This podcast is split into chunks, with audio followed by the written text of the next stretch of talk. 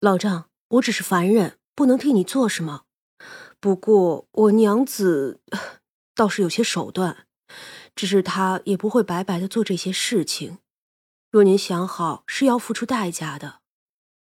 若是您有什么事拜托她，是要付出代价的，到时候我再帮你。薛冲啊，依旧很习惯给自家三娘拉生意。好，老朽自然愿意。只要能帮到我的女儿，如何我都愿意。老头子欢喜的很，可见也是真心的。薛冲没有去扶他，只叫他起来等着。薛冲进屋，对着手腕上的龙鳞轻轻摩挲，呼唤三娘。三娘瞬间就出现在了这里。出来外头，那老丈忙过来，大人。求大人救救我女儿！你的女儿，就是那妇人。正是，正是。求大人救救她！求大人救救她！好，可是我从来不做赔本的生意。你要是愿意，就用你来生的全部福气来换吧。好，好，大人呀，只管拿去。只管拿去。三娘就对着他一点。不管如何，你与你的女儿许多年没有见了吧？今天不妨先见上一面。老丈看着自己的手掌，就有一丝如银线一般的光芒闪过。很快，薛冲就在脑中看见了这父女两个的过去。这女子姓于。是江南蚕农余家的独女。虽说是蚕农，但家中的摊子不小，生意也很是不错，很有些本钱。因着余老丈早年丧妻，深念着亡妻不肯再娶，所以呀，就带着这余姑娘一个人过了。家中还有个做饭的婆子和看门的小厮，竟也俨然是个小康人家。眼看着于姑娘长大，十四这一年，有从北边来的商人来他们这里看蚕丝，这一来一回就看见了于姑娘。毕竟啊，这是小地方，也没那么大的规矩，十四的姑娘自然是要做点活的。没想到这于姑娘竟被富商看上了，左右啊，非要讨回去做妾。这于老丈自然不肯答应，就这么一个女儿，以后他还想招女婿上门呢，又哪里会舍得叫她做妾呀？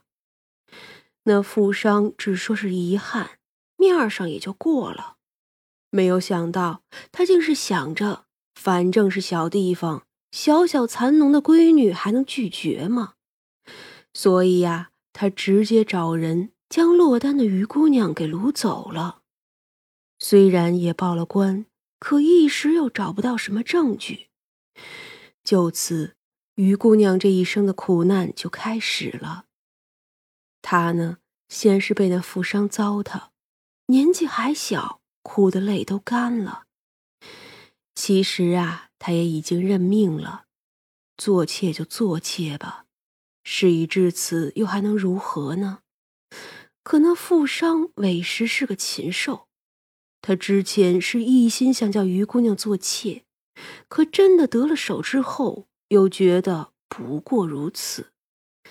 与他同行的人表示也想试试，他就真的将那于姑娘给送了去。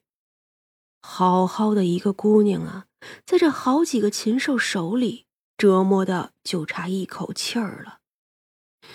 途经着北云城的时候，那富商也腻了。住在客栈的时候，就将他顺手卖给了客栈老板，也就是如今这刘老板的爹。刘大成长得并不好看，家里虽然开着客栈，但是地方偏僻，并没有什么生意，自然呀也就没钱讨媳妇儿。当时他爹就将于姑娘买了回来，一个好好的姑娘被折磨成那样，又是买来的。这刘家自然不会把她当个人看，从一开始就没有当她是个媳妇的对待，打骂那都是轻的。那个时候，刘大成的娘还活着，那呀，大概是唯一一个还算好心些的。不过也只是稍微有点好心，要说叫他放了于姑娘，他也是不肯的。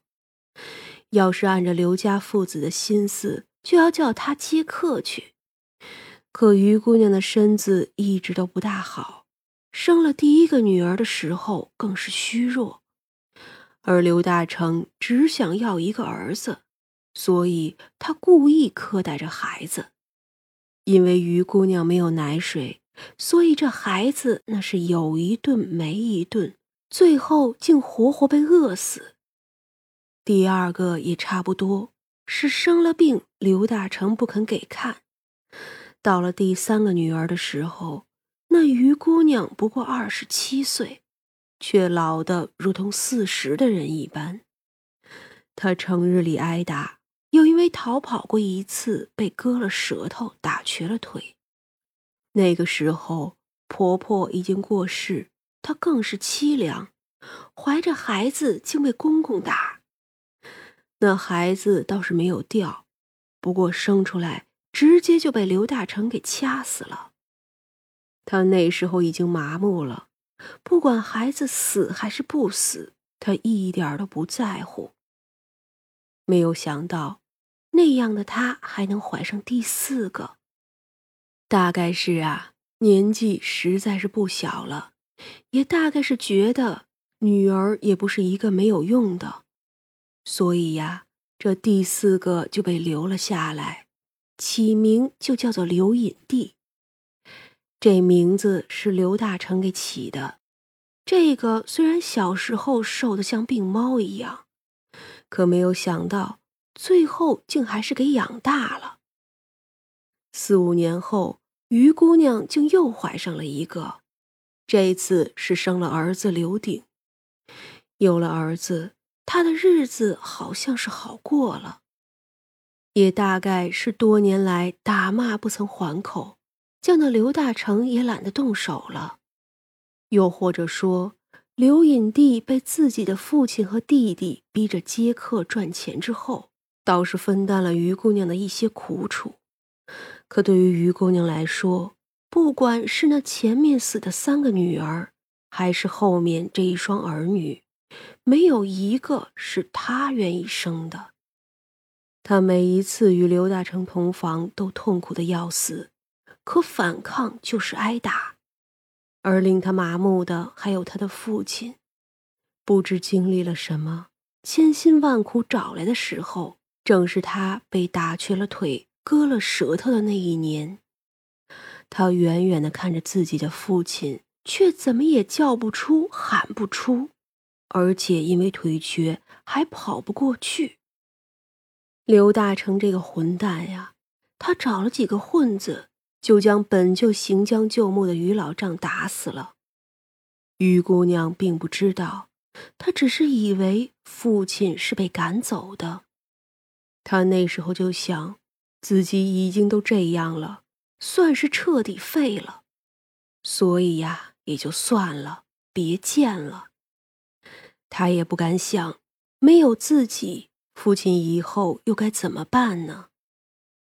他被困在这里，叫天天不应，叫地地不灵的，这前前后后整整过去了三十年。三十年呐，他想过，等自己死了，就去地府找阎王爷告状。他上辈子究竟做了什么呀？竟要落到这般田地？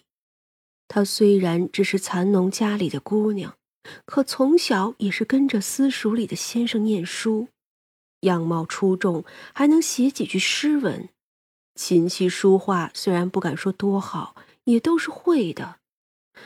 父亲一向当她是娇小姐一般的养育。十四岁之前，她虽然没了娘，可这日子过得是舒服极了。可忽然之间。就从人间跌入了地狱。此时，他忽然看见了自己的父亲，那是鬼魂，他知道的。他张大了嘴，啊啊啊的叫着，却一个字也说不出来。他恨自己说不出话来，就疯狂的挠着自己的脖子和脸颊。